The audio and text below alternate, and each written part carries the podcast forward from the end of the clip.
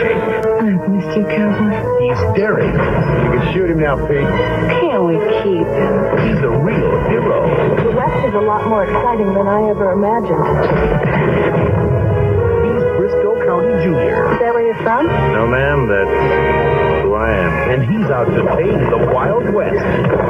All work and no play makes Brisco a dull boy. The Adventures of Brisco County Jr. coming Friday to Fox. Hey everybody, I'm Illegal Machine. With me is, Yeah, Frank. and welcome to The Coming Thing, a Brisco County Junior podcast. I figured I'd uh, read just a little something off of uh, Wikipedia to help get people reintroduced since our format's going to be a little bit different in the succeeding episodes versus the pilot one. Uh, the Adventures of Brisco County Jr. premiered on the Fox network at 8 p.m. on Friday, August 27th, 1993, with a two hour pilot movie. To bolster viewer interest in the show, Fox rebroadcast the pilot two days after at 7 p.m. Brisco's ratings for the pilot and first episode were high, particularly with the demographic of adults aged 18 to 49. The pilot movie was followed by 26 episodes, each 45 minutes long, and airing at 8 p.m. on Fridays. Fox Entertainment chief Sandy Grushow openly touted Brisco and its star Bruce Campbell. The network fully expected the show to be its breakout hit of the year, a distinction which eventually went to Brisco's follow-up, The X-Files. Hoping that more viewers would follow Brisco as it progressed, Fox approved producing an entire season of the show despite post-pilot low ratings. Subsequent episodes failed to attract more viewers, and the show was canceled at the end of its first and only season. This is the second episode that aired. There's a little bit of contention though because on the DVDs it's actually the third episode listed, and it may have been filmed to be the third episode. But because I don't know better, I'm going to go ahead and stick with the original air dates. The Orb Scholar originally aired on September the third, 1993. Chapter one was titled "Our Ace in the Hole," and Chapter two was RSVP to RIP. It starts out with Socrates. Socrates is his name, right? Socrates Poole. That's, in, that's I feel like I, I know all these names, and whenever we actually start talking about it, they jump out of my head. Uh, okay, so Socrates Poole is playing golf, ironically. In, he's doing like putting in his office, and Brisco comes in and tells him he's got a lead on the Bly gang, specifically Bly, and that he is in what's the name of the city? It's Poker Poker Flats. Man, Poker Flats, Colorado. He knows this because one of his old childhood friends is the sheriff of Uh, the Poker name Flats. is, uh, I'd already left my head again. and the fellow's name is Donovan Joe, by the way.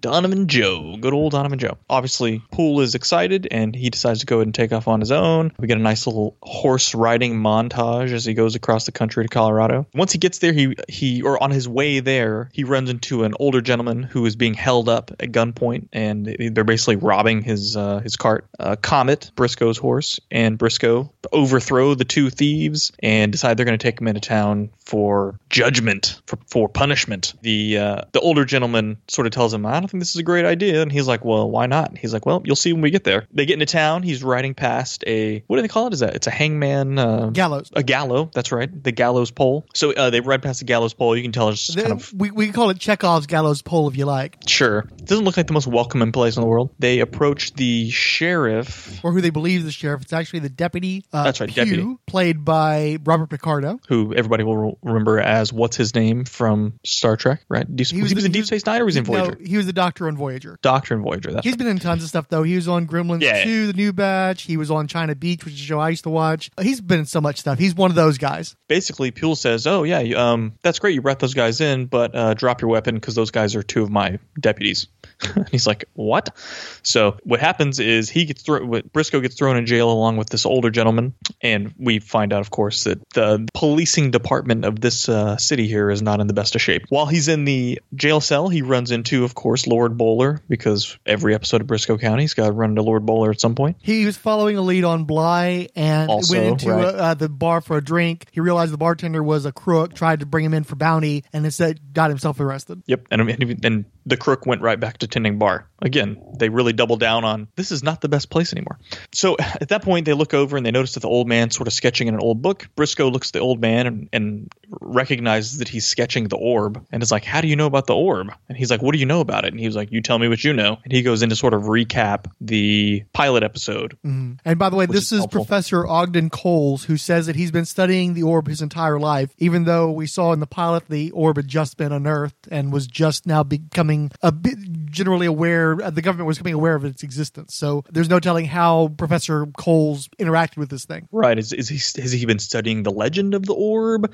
Uh, is are there multiple orbs? How how, how does he know anything about the orb? It's left to be uh, questioned. His buddy Donovan Joe shows up, the sheriff of the town, and is like, "Oh my god!" It's oh, and I, we should say that earlier they talk about his life with Donovan Joe and how they knew each other, and he said basically Donovan, Donovan Joe owes him a favor because they used to work for his father. Father, they were out scouting when they were kids for for a gang Yeah, the Swool gang, if I recall correctly, and, and they Right. go into a gulch or something. Donovan Joe books it out of there and leaves Brisco on his own. The Swool gang catches up with Brisco, shoots him in the shoulder, leaves him for dead, and his father ends up finding him and nursing him back to health. And Donovan Joe had, had was in the wind from that point onward. Right. So he's that that's the the favor that that he is owed. So uh, Donovan Joe shows up and he was like, "Oh my gosh, Brisco, I'm so sorry about this. You shouldn't have been, you know, get this man out of jail." So he tells Poole to get him out. Puel, Puel, Puel, Puel. That, yeah, it was a really bad idea to have a guy named Puel on a show And where Poole, Poole is one of the right. co-stars. Yeah, So uh, they get him out of jail along with the old man, and then he was like, "You better get Bowler out too." And he's like, "Bowler?" He's like, "Nah, I think I'm gonna keep Bowler."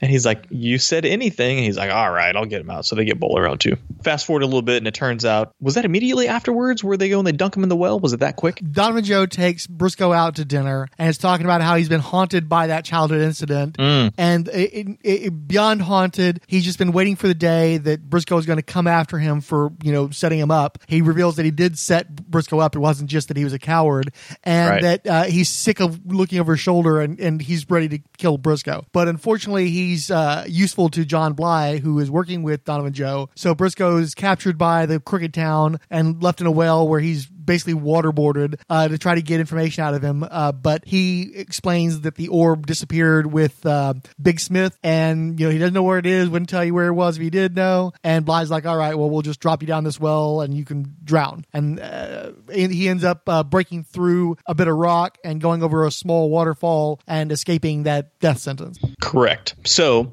at this point, we, we catch up with Bowler too, who's going to get his his first meal now that he's out of jail. Sits down, starts to, of course, Bowler's freaking hilarious. He's ordering, being ridiculous.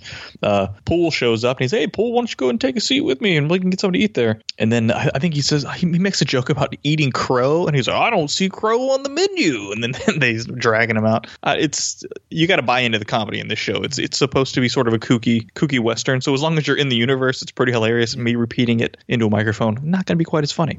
Well, So, and, and uh, also it, it's important to note that there's no good reason for the Orb Scholar or Lord Bowler to be released from jail just to set up the reveal of of uh, Donovan Joe that he was a bad guy the whole time. It's just the contrivance of the show, as you say. You've Right. got to buy into. It, it's sort of like uh, Roger Rabbit. You, you can't do the twist until it's funny. You know, it's it's it's contrived, but it, that's part of the fun of the show. Right. Like why why would Lord Bowler stick around? Why wouldn't he just leave? I mean, I guess he's still looking for the for Bly, right? But uh anyway, it doesn't matter, people. Go ahead. No, I'm just saying because he's hungry. Oh yeah, well he's just like hungry, he was in the bar because he was thirsty. Yeah, I- I think that the, the line he says to uh, the host when he walks in is the host slash surfer is, "Do you serve jail food here?" And he's like, or no, is it, "Do you cook the jail food?" And he's like, "Nope." He's like, "Good." he walks and he sits down.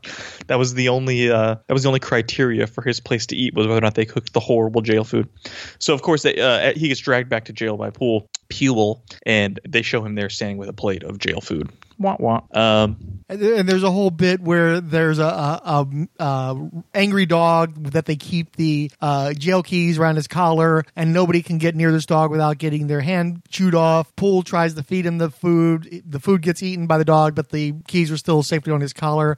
And it isn't until much later that uh, Lord Bowler fashions a hook out of his fork and manages to lasso a uh, rug that this dog is sleeping on and slowly pull it toward him and get the keys loose. And then he tiptoes out of the jail cell afterwards. And it, it it's definitely cliche. It's definitely the kind of goofy stuff that you would expect from uh, an older TV show, but it's handled so well. The performance is so great that you enjoy it regardless. Yeah, and well, and you should also mention that in the jail with him is the real sheriff who was overthrown by Donovan Joe, um, Who and he he's the one who out, tells him. Curiously enough, you know, and from what best I can tell, Bowler just sort of scoots out of there and doesn't worry about any of the rest of the guys. Yeah, yeah, but I, I I love where he was like, where he's talking about giving him the giving the dog the food, and he was like, "I just got to warn you, anybody who's tried that ended up they can't they can't clap at the opera." And he was like, "I don't like the opera."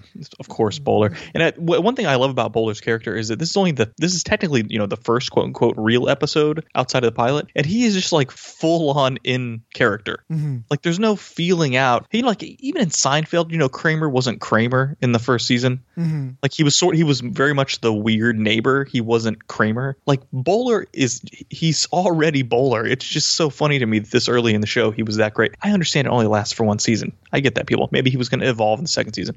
But uh I I love him. He's he's so so good and he's hilarious. Uh Well, that and in the pilot episode, it makes it really seem like they're going to be rivals. You know, it seems like eh, they're rougher with each other in that pilot. Their relationship is not particularly warm, even though they do end up helping each other out. And it's funny how quickly that turns because they just realize how great Julius Carry was as Lord Bowler, Oh, uh, for how much he value he brought to the show, and just how well they worked off each other. And this episode really does help to define who Lord Bowler is going to be going forward. He was always that character. He was always 100% in character. But in this episode, we see the relationship forming that will carry the rest of the series. Yep, Brisco is back from his uh, journey down the well. He traps Pool in a restroom, Pule in a restroom. So, tosses oh, it's driving me nuts. Yeah, sorry. Tosses a skunk in there and tells him, "I'll give you the key back to the outhouses or the latch that I've just broken off. I'll give it back to you so you can get out as soon as you tell me where uh, uh, John Bly's gone." So he tells him, heads over there, catches John Bly, and there's a this is a great. I love this sequence where he pulls where he's kind of standing in the corner and Bly's like, hey, "Howdy, stranger," or something like that, or "Can I help you, stranger?" No, he's, he he's saying because he's he's at the, at the old bar and he's saying, "Buddy, if you're waiting for service, you're going to be there a long time." Oh, that's right. Yeah, you're right. Okay. So then he he turns around. Of course, it's like uh, he keeps calling him County, right? He calls him County. And he's like, I should have known. And of course, he pulls a gun on him, and or he pulls a, Brisco pulls a gun on on Bly. Well, but he'd already had the gun him- drawn and ready to go. He wasn't playing Right, right. around with him and throws So, some uh, shackles at him to tell him, you know, hey, you know, handcuff yourself. We're getting out of here. Yeah, and this is where I think they maybe kind of diverge a little bit from the way the, the pilot set it up because the pilot set it up as though I don't know maybe they maybe they didn't maybe I'm wrong here but they Bly really gives a I killed your daddy heavy speech about how you know you're you're just trying to walk in your daddy's footsteps. You're trying to finish off what he couldn't finish. Uh I remember when I shot him dead you know just like all, all this imagery. I know he's just trying to get him mad but but they really double down on the you're just here trying to finish your daddy's business which in the first episode they were or the, the pilot they were really clear that you know Brisco it was just kind of finishing the job his dad didn't do not necessarily avenging his father's death. Yeah. Well, it's a Um, lot like when um, uh, Donovan Joe's confronting Brisco, and and for him, he's got this heavy burden, and he's just been waiting on Brisco to come capture him. And it Brisco's like, you know, I'm not going to forget that, but I forgive you. I don't, you know, it, it, it was in the past. You know, you you got scared, no big deal. Can you tell me where Bly is? You know, that's all he cares about. He has Yeah. no interest in any sort of revenge scenario. But John Bly is so effective at turning the screws on him because again, Big Smith, it was very overt that he was trying to screw with this guy that he wasn't sure could be Brisco County, and County just wasn't taking the bait. Where Bly, I think, is really psyching him out, is really getting into his head, and uh, it might just be that Bly is working at a whole other level, and that's how he's able to to get Brisco to agree to a fisticuffs, to a man to man fight, no guns. right and that's and that's the that's the end game is put your gun down and fight me like a man. And then of course Brisco's like take the gun out of your boot first. So then he because he had already dropped his his pistols and then he's like oh you got me. And he pulls the gun out of his boot. Uh, and just before they're about to fight they're sort of squaring each other up and that's when you find out some of Bly's guys are up in the rafters or up on the second floor and they've got what, what's Professor the uh, Ogden Coles at gunpoint as well. Professor Ogden at gunpoint, and it's like, oh man, we got got. So at that point, uh, Bly picks up Brisco's gun and says, "Oh, you know, his this, gun, you know, is your dad's gun. I get to Yeah. shoot you dead with your dad's gun. shoot you with your dad's gun," and then and then, I mean, I, I remembered parts of this episode, but not, but I, shoots him, shoots Brisco, and leaves him for dead. Goes full Scott Evil. Right, and and of course, then he at that point he's got the uh, the to. We find out that uh, Professor Ogden uh, knows so much about the orb because he has the orb, and Bly's like he he had given the information to Bly about where it is, and the Brisco shaking his head like, no, don't tell him. Tells him where it's at, and then he shoots Brisco. So they leave to go get the orb, uh, while the professor's there with one of uh, Bly's lackeys, uh, and basically. Like Brisco's bleeding out, and he's trying to talk to him, and and and the guy's like, "Hey, I didn't even say you could talk to him." And the pref- professor stands up and goes, "Do you smell smoke?" And he's like, "I do smell smoke." And he's like, "Those curtains over there, that window, the curtains are on fire." And he's like, the curtains are on fire. And then he's like, you better run into the city and get help. And he's like, the saloon's on fire. And the dude just runs out of the building. Very bizarre. So uh, Brisco's like, how did you do that? And he and he was like, not only do oh, the reason I know so much about the orb, or no, he doesn't he just say it's a, the orb? He gives a very I can't remember what his answer is to that. sort of yes. but, but he sort insinuates the orb has given him the power to do what he had just done, essentially. the cloud men's minds like the shadow. I loved how that was handled. So then he, he runs out to get the orb, comes back. Or no, no, at the bowler shows up, right? Yes, uh, uh, while the uh, professor has disappeared to go get the orb on the other side of town from where he said told Bly it was, uh, Lord Bowler shows up, sees that Brisco's got shot, knows that he's on his way out, and the the two of them begin basically bonding over the fact that you know Lord Bowler never had anybody. His his mother uh, died when he was eleven. His dad died when he was just an infant. Uh, he used to have to go to church with I think you know he went like twice a week because his mother didn't have anybody to sit for him, and uh, so and she sang in the choir, so he learned how to sing at the choir. And Brisco's like, man, there's no way you you can sing, and he's like, I sing like an angel, and then he proceeds to do like a whole verse of uh, Amazing Grace beautifully Yeah. Uh, fantastic job. very soulful and that's one of those things you you got to know they must have known who this guy was Julius Carry and just wrote that moment in for him and gave the episode time to let him sing a verse of amazing grace Yeah, I, I thought that that whole scene was really, really good. And uh, again, it's Bowler again. I think Bowler stole that scene too. Not not just be, uh, pre, before the singing, just you could t- care. He was really like like no, don't die, Brisco. Like I don't like you, but don't die. You know. See, it, it's much easier for Bruce Campbell to lay on the floor and and just be scared that he's about to die. Uh, it's much harder for Lord Bowler to be this big, you know, braggart, uh, uh, uh, braggart, and and this this you know just self self involved and aggressive person. For him to soften the way that he needs to to recognize that this guy's on his way out and to to show him you know human affection and also to compromise himself because he's sitting in the middle of a bar singing. John Blind, his people could be back anytime to shoot him in the back. I was actually kind of resenting Brisco for putting Lord Bowler in a situation where he might end up on the floor his own self. Um, but it was a great bonding moment. So then at that point, uh, the professor shows back up with the orb, walks in with the orb, um, sets it down, and tells Brisco to touch it. And he's like, I'm not going to touch it. He's like, You got to tell me what it is before I touch that thing.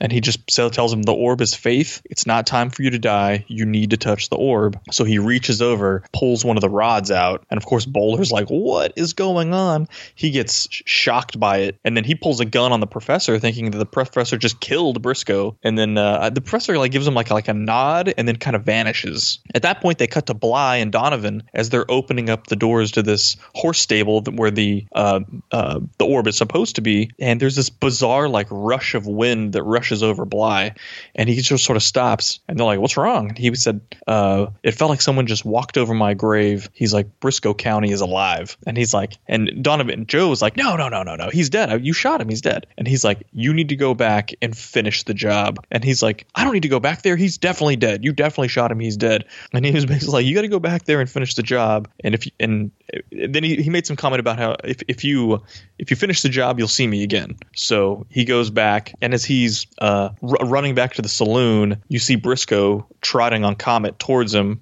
uh, perfectly fine, obviously.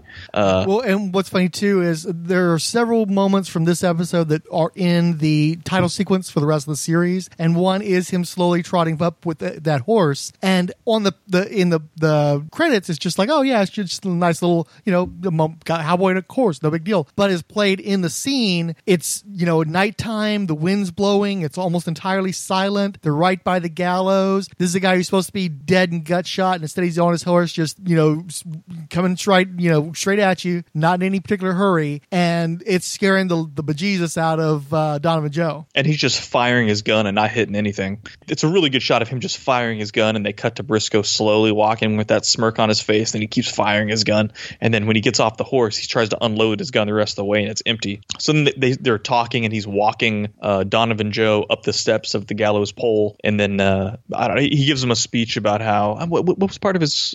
I, I know he had some quip there at the end. I, I don't before he- recall. What, what I can say is he strips the the sheriff star off. That's Donovan what it was. He yanks the. He yanks the. He's like, "You're no longer the sheriff of of uh, poker, whatever." Yeah, and then he yanks triggers the, dead drop, and Donovan Joe goes falling through, but of course his neck isn't in the noose, so he just hits the mud. Right. And then Bowler runs to the bottom and he was like, Well, that was dramatic. And Brisco goes, I was an English major, but a theater minor. So even to the you know the the sort of demented ending there, they managed to put in a little bit of humor. But it is funny how this show, I mean, you can see that there's so many influence in here because at, its base level, it's Wild Wild West with the uh, sci fi mixed with the Western and the, and the kind of lighter comedy elements. But then you've got the moment where he pulls the rod from the orb, and that very clearly evokes the sequence at the end of Raiders of the Lost Ark when they're opening the Ark of the Covenant and all this blue lights coming around. You don't know what to make of it, but you definitely get the sense of some force greater than mankind present in this room. And here at the end of the show, you they're doing a High Plains Drifter riff, which is about as dark and is about as far from the aesthetic of uh, Brisco County as you can get, but in the context, it actually works. Yeah, it, I, I I liked the. I mean, this episode as a whole was kind of dark. I I mean, the you know be, between the the the border town, not it's not really a border town, but just the rundown. Uh, And the corruption and the yeah, the corruption of the city. It's been overthrown. The fact that this is Brisco's childhood buddy, who not only duped him once, it turns out, but then duped him again and turns him over to Bly. Uh, Well, Bly thinks he's killed him twice in this episode. Once actually shooting him, and he almost perishes from the gunshot wound. Uh, I mean, there's just, there's a lot going on in this episode. And as you said, a lot of great lines, a lot of great Lord Bowler moments. You definitely, if, if you weren't on board with Lord Bowler in the pilot, this episode made sure you did. And the best line in the episode, too, is when Professor Coles meets Lord Bowler in the jail cell, and Coles hears the name Lord Bowler and says, That's a completely fictitious title, I presume. And Bowler's like, No, I just made it up. I love that line. Great, dude. No, I just made it up. Uh, yeah, so I, I loved. There was some really funny moments in this episode, and then, like I said, I, I really, really liked the scene in the saloon between Brisco and Bly, where they finally kind of meet for the first time, Mm-hmm. and they have this sort of tango where they're circling each other, you know, going back and forth. Um, Well, it's I- funny I- though I because. Bly is a really slight fellow. I'm not sure how tall he is, but he's obviously extremely lean, which is why he probably wears those big billowy sleeves. Yep. Um, and then Bruce Campbell is underplaying Brisco County. He's definitely wanting to be a hero, but I also think he's trying to play the anxiety or the ambivalence because he's not really sure how he's going to approach Bly. If he's going to be, you know, the man that he's been portraying himself as in the pilot, who's above all this revenge stuff, or if he's going to go ahead and kill the guy who killed his dad. And so he's in a vulnerable moment. And so when you see these two guys circling each other, it's not like a big macho moment like you'd get from an action movie. These guys feel compromised and small a little bit. The testosterone in the room, but there is definitely a tension. And especially Bly is able to talk himself and the audience into a place where you still feel stakes in this confrontation. And man, he is so creepy. Yeah. He's just super creepy because he. I think part of it is because he's so he's so thin, Mm-hmm. and uh, just the way he talks, he's very very bizarre Well, Billy and off-putting. Drago is basically the next generation of Jack Palance. And I almost think that he modeled himself after Palance because he had that same serpentine hissing sound the way he spoke. Yeah, yeah, yeah. He had somewhat similar bone structure. He had that kind of like overly smooth skin where it almost like feels like it's drawn a little too close to the skull. And yeah, he, he definitely gives you that creepy vibe, and he's going for it. And he does a great job selling that. He reminds me of the priest from Poltergeist. I can like again just, the same same kind of like that bone structure and that tightness of the face. And then with the hat and everything, and then the Mm-hmm. way he talks with the like you said with the ser- the serpentine kind of almost hissing. Mm-hmm. It's uh, ooh, he's very off-putting to me. and, and I got to make another confession, as as I've said in the past, you know about the movie Roadhouse, where two of my great American heroes, Sam Elliott and Patrick Swayze, Dalton and Wade Garrett, these are like my man idols. I got to tell you, as nuts as it is, I love, love, love the way that John Bly dresses. I love the hat. I love the pirate shirt. I love the vest. He was an aspirational figure because I just thought he looked so damn cool with the long hair and everything else. I never got there either, but if I could have, I'd have gone for a John Bly. Yeah, and, and there's no mistaking that dude's a bad guy. Mm-hmm. like, there's no mistaking it. This dude is like, it's all black with the puffy white shirt underneath. I mean, he looks like a freak, like you said, like a pirate. He looks very piratey. This was, I thought, for all the main figures in this show going forward, this was a very good episode for each of them. Yeah. Well, uh, one thing I want to point out too is, you know, I've always loved this show and I've, I've wanted to watch this show and either blog about it or a podcast about it forever. So it's time to go ahead and get this podcast out. You and I got together and recorded our first episode. And it was only then that I realized that there was another podcast called Dead by Dawn, which covers the Evil Dead universe and, and, you know, Army of Darkness, that material. And they'd covered everything up through the uh, last season of Ash vs. the Evil Dead. And looking to find something uh, in the Bruce Campbell over to continue the show with, at least until they knew what was going to happen with the Evil Dead franchise, they started covering Brisco County Jr. on a weekly basis, beginning with the, the actual date of the 25th anniversary. So it went from me having this novel idea of this little tiny show that nobody really paid attention to to they're already on episode like 17 of their coverage. And what's funny is listening to their episodes, they're more like what you would expect from us from Rolled Spine because it's cursing and it's a lot of negativity and tangents and jumping up on a soap opera for political points. It's like all the trademarks of Rolled Spine, and yet the Rolled Spine show is the clean show. You know, we're, we're playing clean. We're, we're trying to keep it short. We're trying to keep it on point. But one thing I couldn't let go of was that X Files was the hit out of this night's combo. Here in Houston, Brisco would be on at seven o'clock and X Files would be on at eight. And I was tuned in to Brisco because I was a fan of Army Darkness and, and Evil Dead. I loved Bruce Campbell. And the show hooked me in very quickly as well, even though I was never that big into Westerns. And I'd occasionally watch X Files, but I found it boring, to be honest with you. It didn't grab me the same way. Over the course of the series, I watched more episodes and enjoyed more of those episodes, but I'd never really considered myself a fan. And so I'm watching this moment where the professor brought in the orb and he's talking to Brisco, and Brisco's wanting answers to the, the mystery of the orb. And the professor keeps saying, This is faith. You've got to have faith. You're going to be healed. You have a, a, a mission. We are going to meet again. You're going to go after John Bly again, but you're just going to have to have faith and take this orb. And it heals him and it gives him the opportunity to go back to be a hero and begin righting wrongs. And what gets me in watching the show is it's very old fashioned. As, as we talked about in the pilot episode, I feel like the people who were at the networks at the time looked at the show, it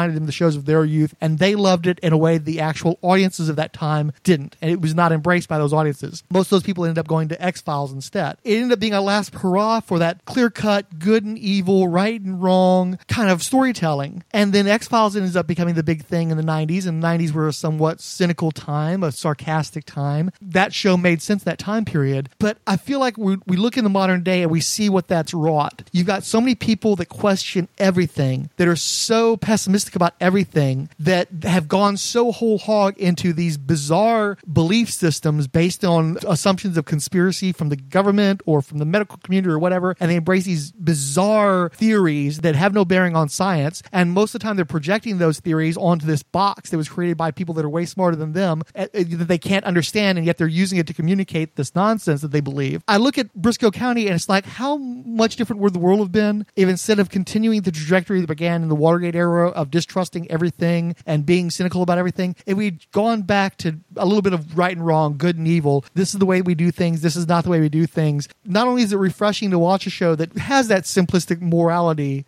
but it also makes me wonder, you know, how much better off we'd be if maybe a few more people had embraced that instead of deciding that they were going to put on a tinfoil hat and be nut jobs. Yeah, I, I mean, when you put it that way, they're, they're the, the tones of the show are not just the tones. I don't know, the universes that the shows are in are just completely different. And and, and like you said, the explanation of just oh no, just have faith. That's that would like that's the exact opposite of an X Files episode, right? Yeah, I think I think that's an interesting point. I think you're totally right. I think I think the executives this reminded them of their childhood totally, and I, I think it just came out at the wrong time, or or maybe it was missing one little thing. Uh, Maybe Brisco needed to be more of an anti-hero, you know, because this was the age of anti-heroes too. He's not really an anti-hero. He's he's Oh, not remotely an anti-hero. Not- not He's even close, pure- right? pure- I mean, Whereas- he's he's more sophisticated than the Western heroes of old. He's obviously an educated person, Yeah. um, but he's true blue, you know, good guy. There's no question about it. so this was the age of anti-heroes and, and if you weren't working against the system because that's what mulder and scully they were quote unquote cops right they were fbi agents or whatever agency they worked for Well, not just that, they were Uh, kind of like rogue agents to some degree too. They were with the FBI, but they were constantly trying to undermine and and go after elements that they were best, you know, thought best buried. So yeah, right right so if it turned out that Socrates Poole was actually a was was actually john bly or something you you had a Keyser Söze moment Uh. and that's what they'd been working for the whole time and turns out he was going after i mean maybe that's what the show needed to appeal to audiences in the in the 90s and even today right yeah, but it Uh, would have been a different show, and I don't think we'd be totally it no no totally it Yeah. totally would have been but i'm just I mean, because uh, if you think about it, Lord Bowler is kind of the anti-hero of the show, and he's the one who's singing "Amazing Grace," so that sure didn't hold up long. Right, exactly. Right. Right. Yeah. It's just it was just a bizarre point in time where things went a different way.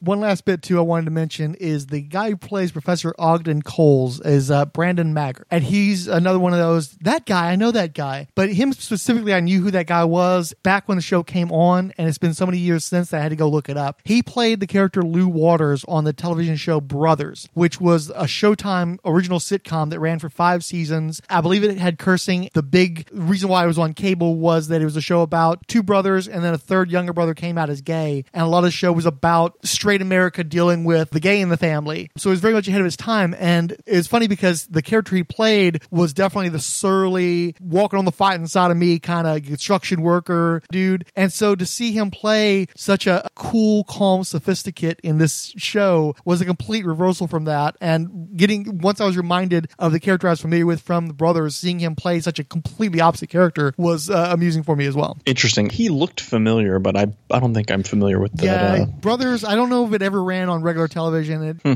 interesting. Frisco! The adventures of Brisco County Jr. will continue after these messages. The Adventures of Brisco County Jr. is brought to you by Kellogg's, the best to you each morning.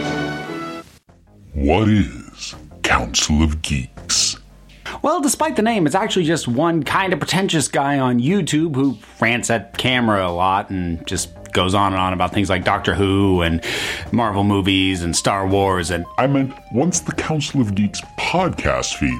Oh, that. Well, it kind of depends on when it is you're looking at it. What does that mean? Well, it's been a lot of things at a lot of different times. Originally, it was just longer versions of roundtable talks that uh, the guy who runs the thing used to have. It was the home of 90s Comics Retrial for a while. Oh, I liked that show. Yeah, but you know, then he did Executioner Song and it broke him, so he doesn't do that anymore either. Oh. There was Go Home Hollywood, You're Drunk. Winner of the Relatively Geeky Networks Award for Best New Podcast in 2017? Yep, that's the one. That's over too. His co host had a kid, and well, he didn't bother ever trying to find somebody else. Oh. So what is it now? Well, at the moment, it is home to See a Space Cowboy, where he is just going back through Cowboy Bebop and uh, taking it one episode at a time, putting his thoughts up after not having seen the thing in about 15 years. Okay.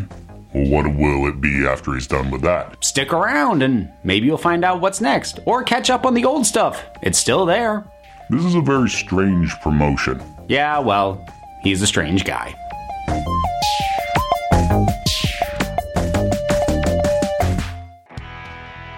First appearance of Superman in 1938. Batman in 1939. Rock and roll born with Elvis's first album in 1956. The modern sitcom created in 1944. The point being that pop culture in all its forms was born during the 20th century. I'm Scott Weatherly, and please come and join me on 20th Century Geek, a journey through the common and not so common elements of pop and geek culture. Every week, I alternate between a blog and a podcast as I look at something different, using roundtable discussions, interviews, reviews, and some general rambling. Find us on iTunes and Stitcher, or visit our website, 20thcenturygeek.com. 20th Century Geek, the blog and podcast that meets your history and geeky needs. And now back to the adventures of Brisco County Jr. anything else on the episode before we go on to the mail? No, I think that's good. Okay, so we're looking at the coming thing, chapter one, Bly Gang murders Marshall Brisco County. On Facebook, Watam Shioran and Scott Rowland liked us.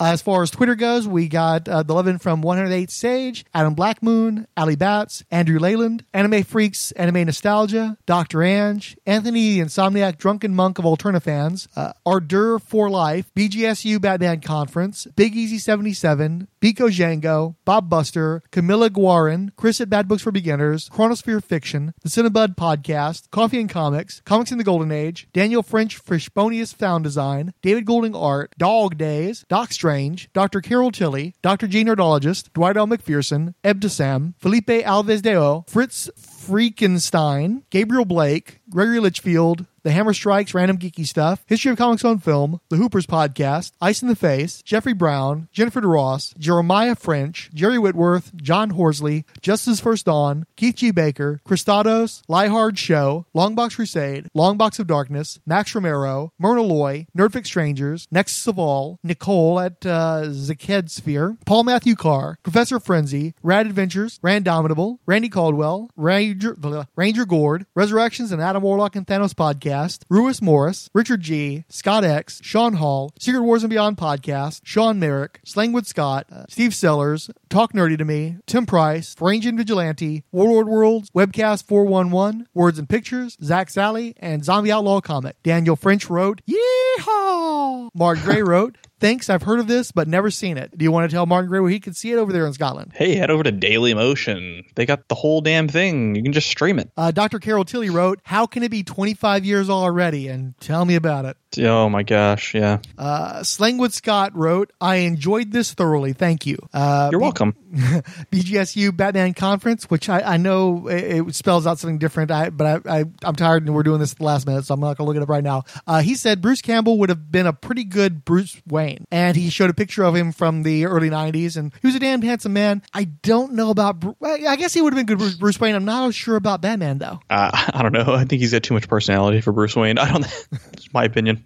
He's got chin, though. He's got chin for days, so he wouldn't need the little plastic thing like uh, That's uh, true. Uh, our boy um, Michael Keaton needed. But I, I think I, I almost see him. He's got probably he could probably do Superman more than Batman. I think honestly, especially Well, I mean, uh, now, now that Robert Downey Jr.'s done Tony Stark, I think he would have been a great Tony Stark before Robert Downey Jr. Ooh. Well, I mean, he's. I guess he's. Nah, he probably wouldn't want to put on the suit today, though. Oh no, no, no, no, no. Uh, so Ryan Daly wrote, "So Mac doesn't like the Untouchables," and then there was a sports gif, which I'm sure you could elaborate on that I can't.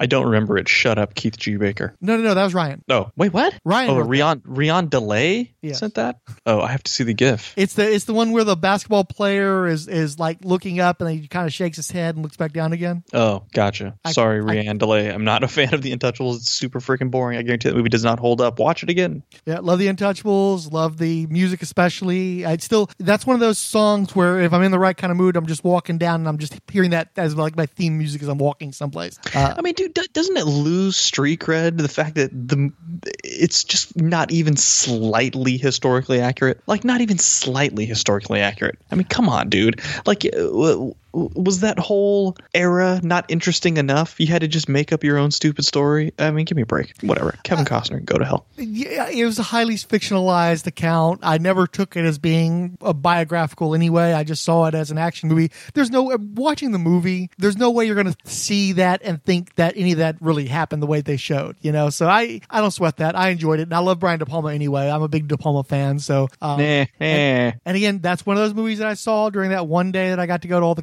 concession stands. So I have a nostalgic tie to that as well. But no, I think it has great performances. I mean, I think that was one of Andy uh, Garcia's first big roles, which, depending on your feelings for Andy Garcia, may not make much of a difference to you. Uh, but I, I love Sean Connery, of course, in that. And it's, it's actually one of the best Kevin Costner movies, too, as far as I'm concerned. So great music, uh, beautifully directed. I think De Niro's great as Capone. I, I really dig that movie, honestly. I kind of, every time you guys start slamming the movie, it makes me want to go back and watch it again. I find that film to be very touchable. Um, so the final comment is from our boy uh, Odell Abner Dracula, uh, and uh, it's it's definitely a tangent. Let me read some of this. The Electric Smart kind of has a hatchback. Maybe one long box fits back there, but it's still hatchbacky. Two, I'd buy a real station wagon tonight if I could find one, and I could make sure it handled winter roads better than that 93 Lincoln Town Car I had. The Smart is kind of a Mercedes. On the other hand, it's also kind of a Swatch watch. Some of the time it balances out, but when it snows, it leans more to the Swatch side. Smart cars are Mercedes in the way Star Comics were Marvel. It's technically correct, but nobody talks, but nobody wants to talk about Alf and Planet Terry instead of Evolutionary War and Fall of the Mutants. I, I don't want to talk about Evolutionary War though. I'd rather talk about a smart car than Evolutionary War personally. I bet a smart car is a absolute blast in the snow, dude. Like that is that sounds like hilarious. How often have you driven in snow though? A couple times, but a smart car is it's so tiny. It's so tiny. Like that you could spin out and it would just spin like you're in Spy Hunter when you hit the oil on the ground or something. It'd be hilarious. Well, well Anyway, when I was in school in it- it- Colorado, there there was a bridge because I, I was between. There was basically a, a junior high and a high school, and they were connected to each other by a bridge, and you could attend class at both simultaneously, which I I did. And so when it got really bad in the wintertime, you could go up on that bridge and just watch cars slowly start to do donuts in the road. Yeah, I don't know if I'd want to be in a smart car in that circumstance or any car in that circumstance. No, it'd be great. But uh, what do you call- as far as wagons go, sir, there are plenty of wagons still for sale here in the United States. The E63 AMG is one of the greatest vehicles being produced on the planet currently, and you can buy that right here in the United States. It's only like $120,000. Only. Only. Yeah, anyway, the, the wagons are out there if you're looking for them. Uh, and our final final comment of sorts came from Adrian. Uh, I'm impressed, I must say. Seldom do I encounter a blog that's both equally educative, educative, and engaging. And let me tell you, you have hit the nail on the head. The issue is something that f- too few men and women are speaking intelligently about. I'm very happy I stumbled across this in my search for something relating to this. I did not see where the link was to the uh, Viagra or whatever you know they were. Oh yeah, it was definitely. I can guarantee you, it was uh, it was discount uh, Viagra or whatever it was. Yeah, sounds legit. Thank you for your comment. I appreciate you liking this because you have interest in this. Okay, I think that's it. I, when I started reading that comment, I was like, "This is a great." Oh, I see where this is going. You got me again.